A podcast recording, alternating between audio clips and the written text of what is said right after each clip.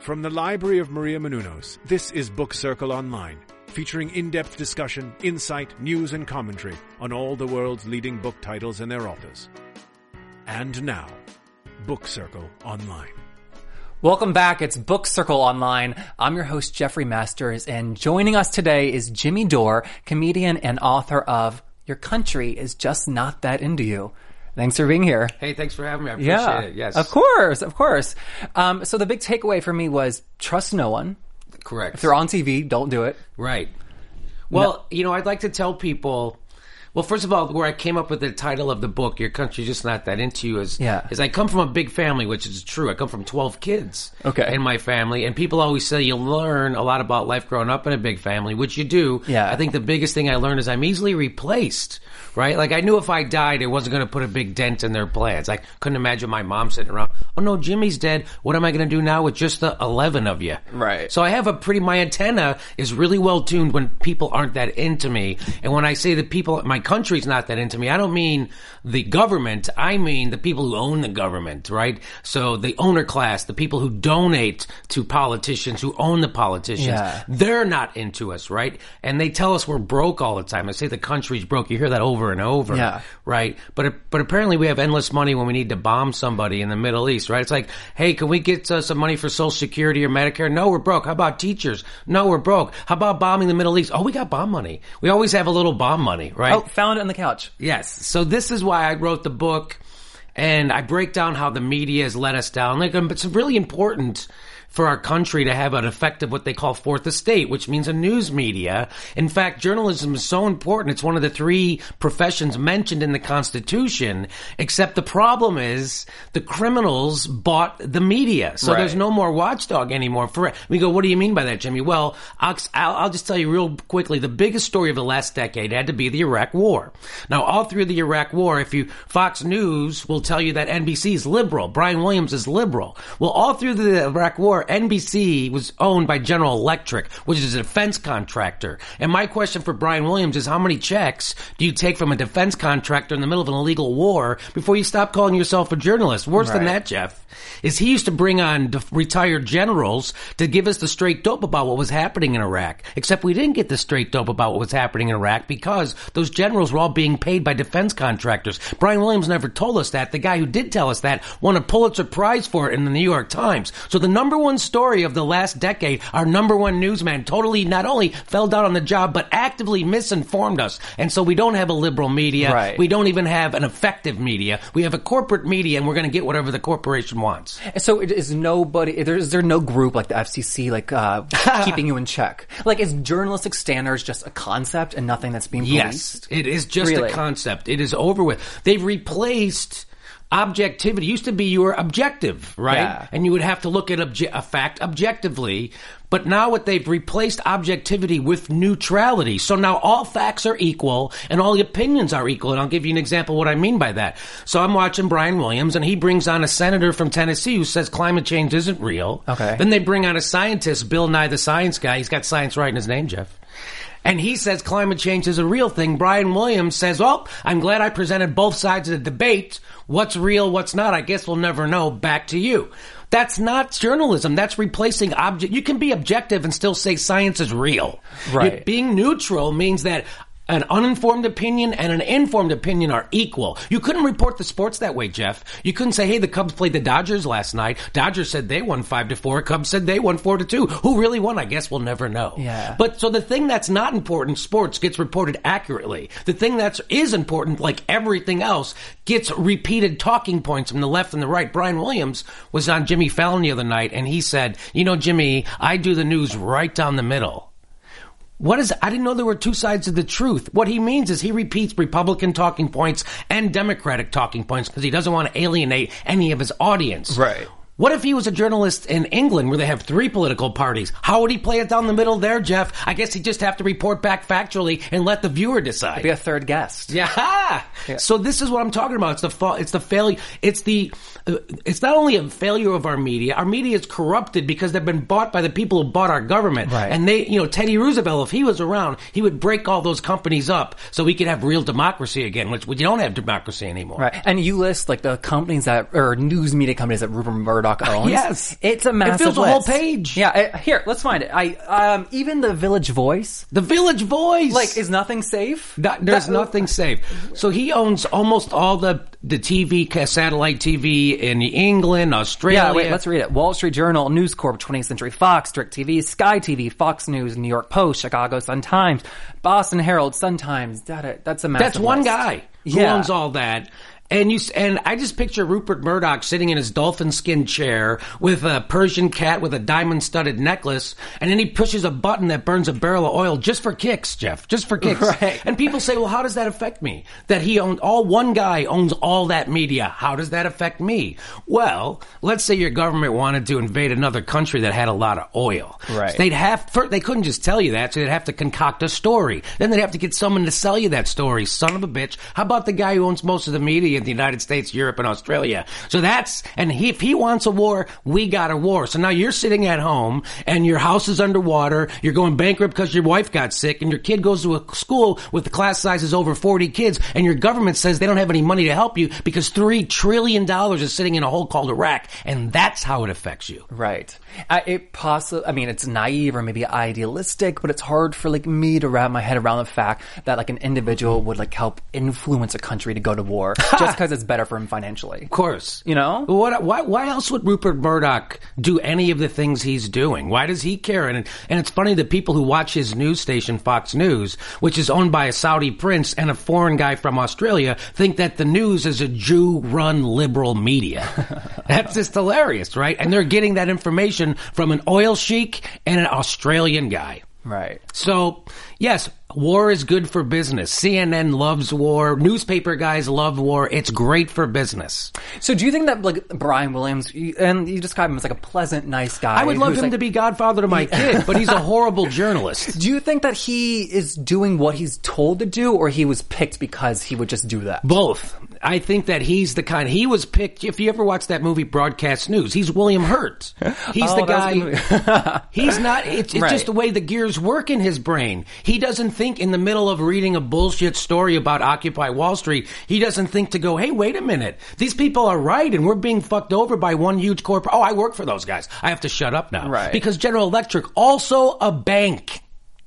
So they were a huge bank. They got TARP funds and and they were a defense contractor. And and half the country thinks NBC is liberal. If you think NBC and the news media is liberal, you probably think George Zimmerman is a good guy. Tax cuts create jobs, and science is a conspiracy. So what do journalists like Brian Williams think about like the Phil Donahues, who like who loses his job for reporting the news? Yeah, I think that he thinks For those guys are facts. suckers. I think he thinks those guys are suckers. And if Brian Williams ever did stop in the middle of his broadcast and say, hey, you know, I'm going to have to debunk this guy instead of giving him a platform, he'd find himself on a cable network that nobody watches like Dan Rather.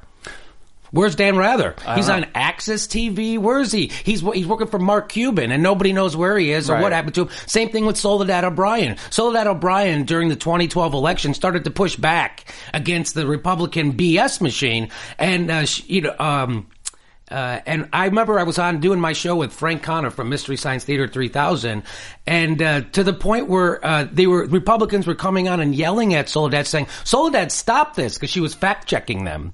And Why would she do that? Frank Conniff said to me, he goes, I look forward to Soledad's new podcast. And we all laughed. And son of a bitch, six months later, they didn't renew her contract. And where is Soledad O'Brien? She's somewhere buried at Al Jazeera and that nobody ever watches. And by the way, you know what I say in the book? The difference between Al Jazeera and CNN is CNN likes to show the bombs taking off. Al Jazeera likes to show you when they land. Well, that's a distinction. Yes, that is a distinction. so watching the news though, it seems like the people who give the facts, who are reporting, are comedians. It's like the Jon Stewart's. Like, so what is it about that title that like allows them that and gives them that authority? Well, comedians are by nature outsiders, right? So the problem with the news media today is they're all insiders, right? They all hang out at the same parties. I don't want my news given to me by a guy who makes $3 million a year and wears a kerchief, okay? When Tom Brokaw comes on the news and says, you know, my friends think it's crazy we retire at 65, which he has said. We think it's crazy to be retired. Yeah, your Okay. friends who hang around TV news green rooms all day. Not my friends who drive trucks and lay bricks, you motherfucker. That's not who needs Social Security. Social Security is by the working man. So that's what's wrong. They're all insiders. They, they're, they hang out with the people they're supposed to be reporting on, which is the death of journalism. We need to have more Sam Donaldsons. If you're going to be a millionaire, at least be a millionaire journalist who's hated by the people you're reporting on. You know, I remember I was watching Michael Moore when he did And he was being interviewed by Wolf Blitzer on CNN and Sanjay Gupta just did a hit piece on Sicko trying to pretend that it was inaccurate, which it wasn't. And, uh, you know, Michael Moore came on and said, Wolf, what is wrong with you? Why are you doing? It took you four years to get the vice president of the United States mad at you. Are you proud of yourself, Wolf? And I didn't think about it like that. It's like, yes, why isn't, why did Dick Cheney like to go on Meet the Press? Why did he have a good relationship with Tim Russert? Because they weren't doing their jobs and they never do their jobs, which is why we ended up in perpetual war and giving perpetual money to a military industrial complex and Wall Street in the middle of the biggest income disparity since the Gilded Age. This is why we have a sick society. The criminals bought it and we're all working for them and nobody seems to care.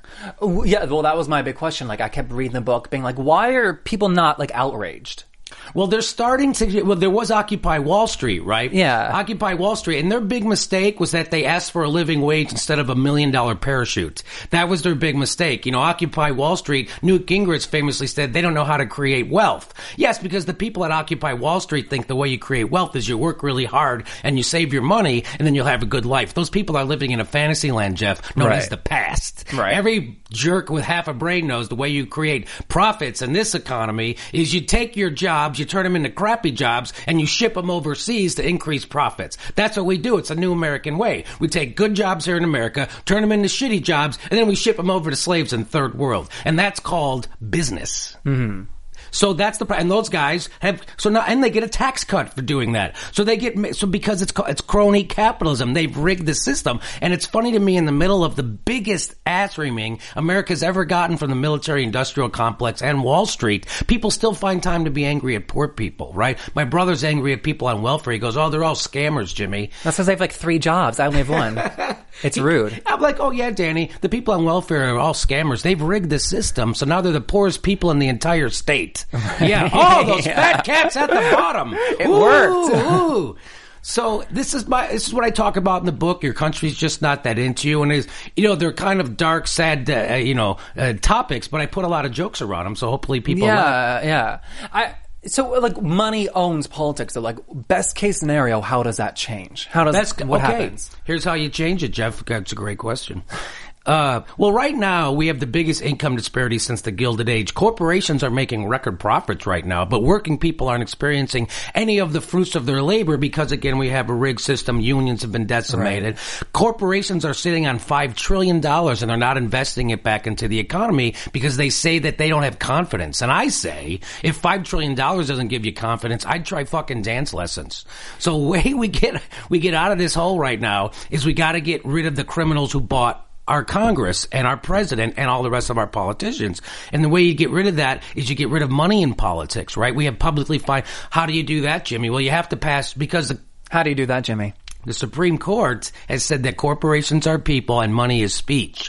So we have endless money by corporations now buying our elections. We have to get a constitutional amendment that says the Supreme Court is wrong. So we have to pass a constitutional amendment. That sounds like a big deal. Sounds really hard. Well, we've done it a bunch of times in this country, and the way you do it is you don't even need Congress. You need 35 states to pat, ratify a constitutional amendment around this issue. We've gotten two states to do it already. I'm part of a group called Wolf PAC, and it's wolf-pac.com, and it's like the Mayday PAC. We're con- very committed to getting money out of politics. So we first we got it out of Vermont. We went and we it was a hard battle, but we got them to pass it. Vermont is on board for a new constitutional um, uh, convention to pass this amendment. They go, well, you'll never get a big state like California. There's defense contractor money. There's oil money. There's all the uh, Microsoft money. We got them to pass it in California, right? Now we're going on to New Hampshire. So this is going to happen. People, politicians are sick.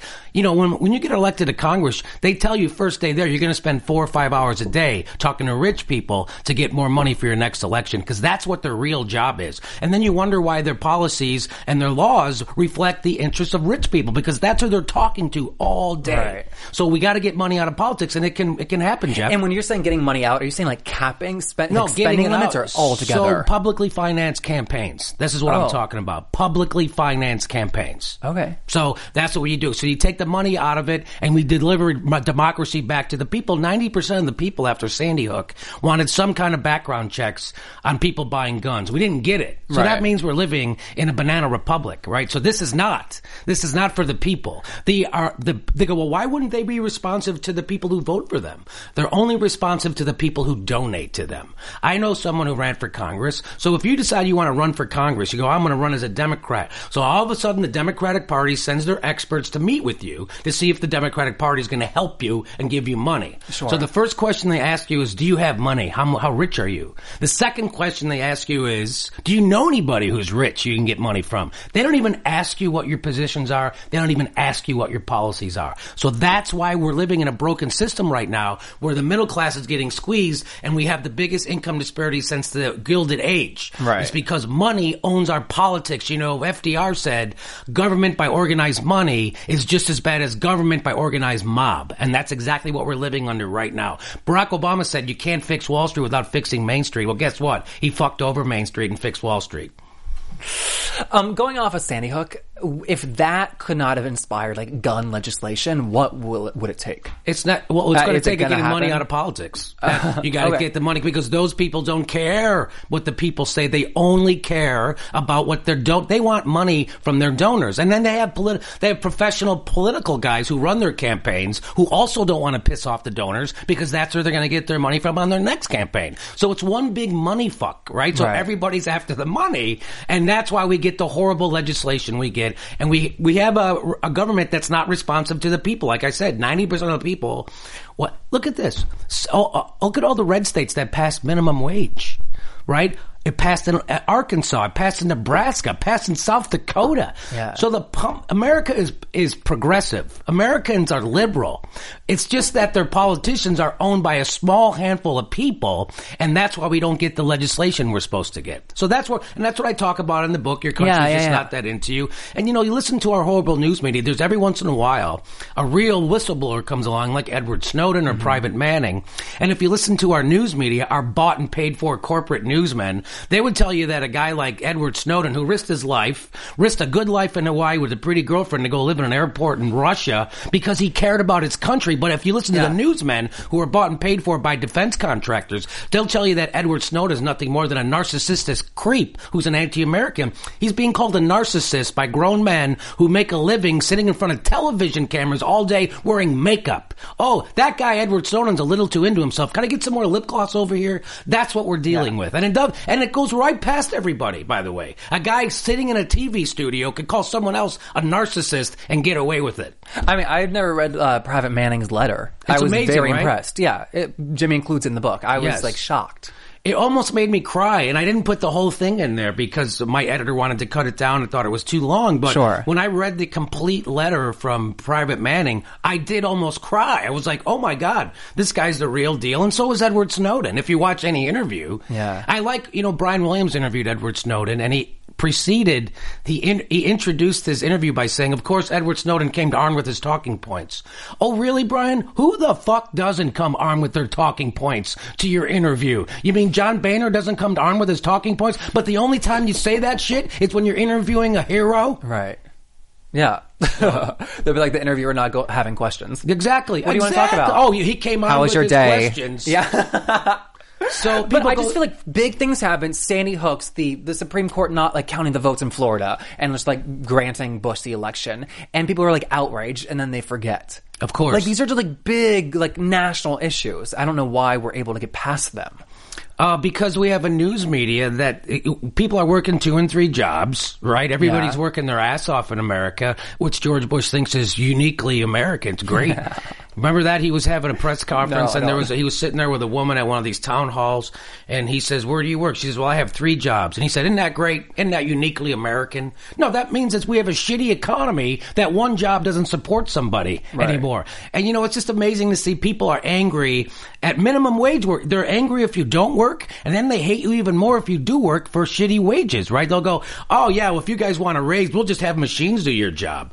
Yeah, okay, all right, sure. I, I saw a comedian on TV the other night. I want to mention who his name is, Carlos Mencia, and he said, "If you're 25 or 30 years old and you still work at a fast food restaurant, you're a moron." And I was like, "Oh, thank God somebody finally stood up to the minimum wage worker and took them down a few pegs, huh, Jeff? Ooh, it's about time." Good. I was waiting. Yeah, yeah. You know how those minimum wage workers walk around like they made it. so anyway, this is the this is the message of my book. You know, I've the classic fighting for the underdog against the monolithic corporation that runs everything. Yeah. And but the, like the system that we have though is like a two party system. Is it just like the lesser of two evils? Well, it's they say it's a two party system and it's important to vote, right? And the last election was really important. I'm talking about presidential election was really important because it was Mitt Romney against Barack Obama. And if Mitt Romney would have won, we would have got Romney care, but Barack Obama won, so we got Romney care. You see how important it is? Yeah, we have much. a pretend. We have a pretend choice. Barack Obama is doing exactly the same banking policy as George Bush. He's doing exactly the same foreign policy, military policy as George Bush. He's doing the exact same policy with union workers as George Bush. The only thing he's different on is a little bit different on gay marriage, and he's a little bit different on uh, uh, women's pay, equal pay. Right. That's about. So it's all these bullshit social issues here uh, around the edges, but the core of our country, our economy, which is what makes people want to revolt, is being effed over by one party rule, which is corporations. So you know, people talk about Barack Obama being a lefty liberal. He is exactly the same as George Bush when it comes to economics and f- war policy. In fact, he got a Nobel Peace Prize and he immediately ramped up the war in Afghanistan. He started bombing Libya, put a hit on Osama bin Laden, and now we're back bombing Syria. And that's the thing about those peace prizes, Jeff. Nobody ever tries to win a second one. well, I've actually always wondered like how we pick and choose like what overseas conflict to enter. Right. Like, you know, Ebolas and genocides and like uh is it, I mean clearly just like when it's financially beneficial. Uh, it's always financially beneficial for somebody. You know, Right. uh, General Smedley Butler in 1935 wrote a book. In 35, he was the most decorated veteran when he died. And it was called War is a Racket. And he said that this is 1935. He said, I know one thing about war that, and, and every war, a handful of people become millionaires and billionaires. And that's why we go to war. And there's no doubt about it. Oh, really? We've been bombing for 14 years straight in the Middle East. We just didn't drop a couple. We need a couple more. And in this last round of bombings, uh, John Kerry was talking to Code Pink. You know, Code Pink is they're the verily anti-war group, right? They don't think war's the answer to any of our problems. He tried to get Code Pink to go along with our latest round of bombings by saying, if Code Pink is for educating women, you should support us bombing ISIS because ISIS is against educating women. And I was like, son of a bitch, John Kerry, you got some of those women education bombs you're going to drop in the middle? I didn't know you had those. Do you put, pack them full of books and when they explode, Kindles come flying out? Thanks to Americans bombing my village, I learned about algebra and imperialism. Is that what's happening? And why don't we take some of those education bombs and drop them on Texas for fuck's sake? Because they just got rid of AP history, okay? So this is what I like to talk about in the book. It's amazing. It's happening in plain sight. And I say if you want to do a real conspiracy, you do it right out in the open. You don't have to hide it. 9-11, right, when we invaded another country for their oil, we did it right out in the open. Right. We lied about it. We tortured people. We never lied that we tortured. We said, yes, we're torturing. Dick Cheney goes on TV every Sunday in a blue bla- blazer and says, yeah, we tortured people out because I'm, I think it was important to be nasty. He calls it nasty. But it's not like a, a hard line to draw between GE like making money off of war and owning like NBC. It I is- guess now Comcast owns them, but same thing. No, yeah, since You know? 2012, it's been Comcast that owned Yeah. it. But again, we in 1980, Jeff, there were 50 media companies that owned all the media in America. Now there are six companies. Everything you hear, every song, every talk show on the radio, every TV show, including HBO, Showtime, Cinemax, everything you see, they're all owned by the same. Every newspaper, six companies own every newspaper, every radio station, every television station in America. Six. And I guess I'm just like I flabbergasted that they can say what they want And like they're- unchecked. Well, the corporation. Like that sounds fun. I want to do it. I'll tell you, me too. I'll tell you, my friend Cenk Uygur, who works, he started the Young Turks News online. Yeah. He used to work for MSNBC, and he told me the story about how he got taken. Phil Griffin took him into the room and said, "Listen, Cenk, there's two kinds of people in Washington: insiders and outsiders. We're insiders."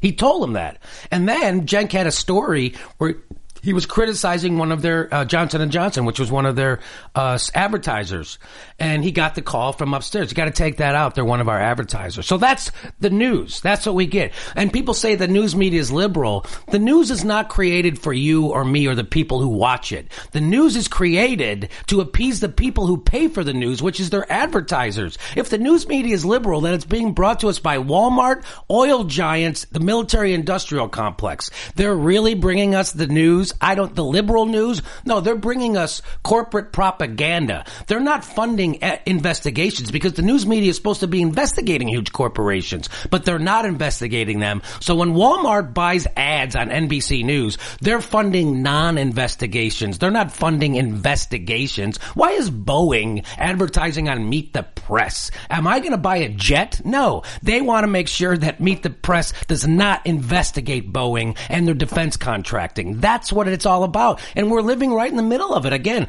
biggest income disparity since the Right. Gilded Age, record profits on Wall Street, record profits on corporate America, people, big, 30, you know, half of all wage earners in America earn less than $30,000. Half of all wage earners in America earn less than $30,000 in the richest country in America, in the biggest corporate profits ever. Think about that. It's a fucked up system. Right. And if we don't get money out of politics, it's only going to get worse. And money owns politics, what, whether what uh, party you vote for. But I know you don't advocate not voting.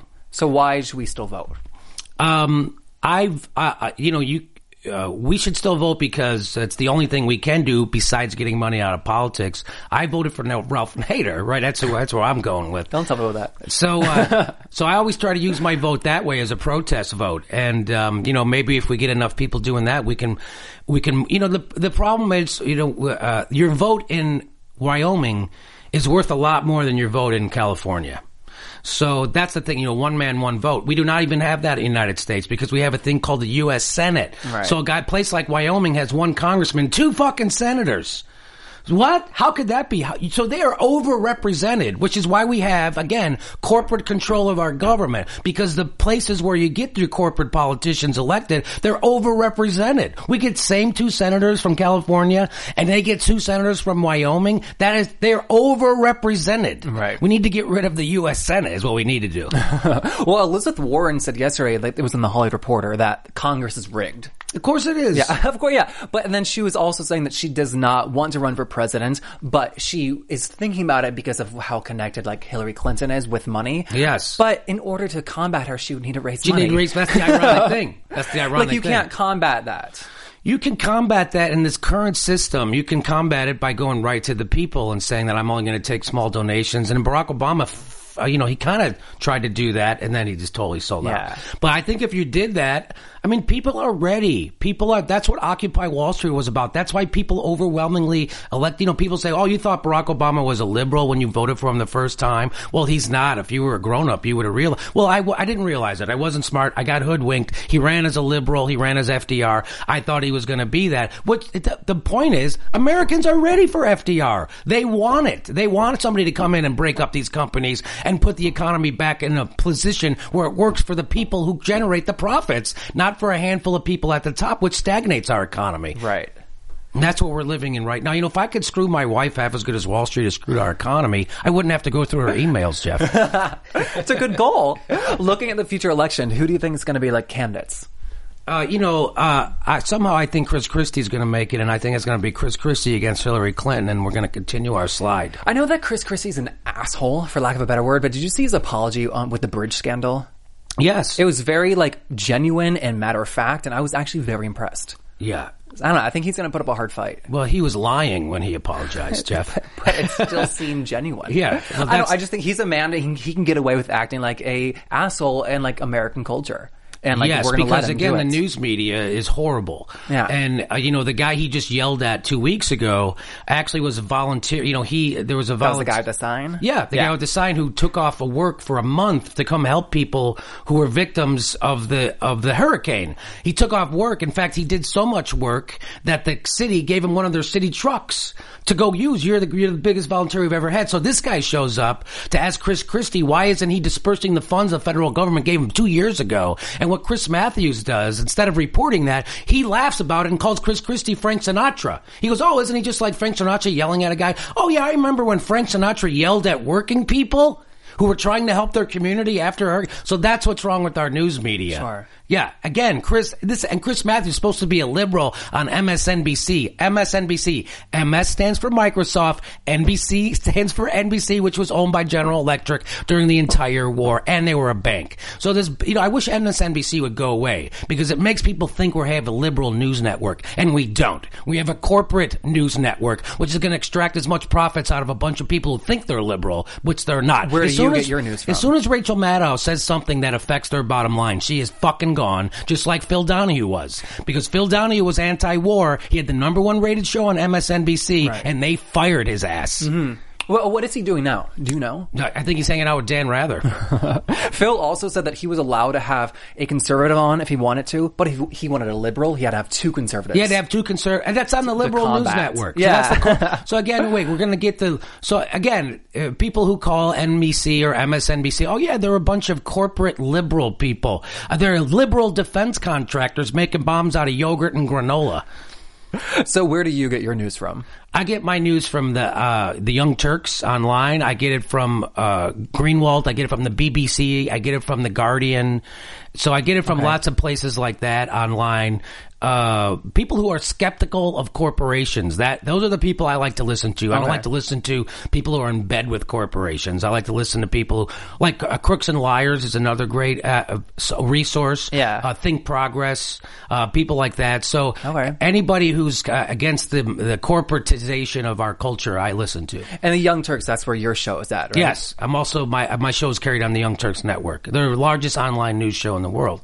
So you know, it turns out people. It's so funny. The Young Turks were ignored for years and years by mainstream me- news media, but now they realize that broadcast TV is going away and everyone's going online. And then they turn online and they see the Young Turks and they're like, "What's your secret? How did you get three billion views? We can't get anybody to watch us."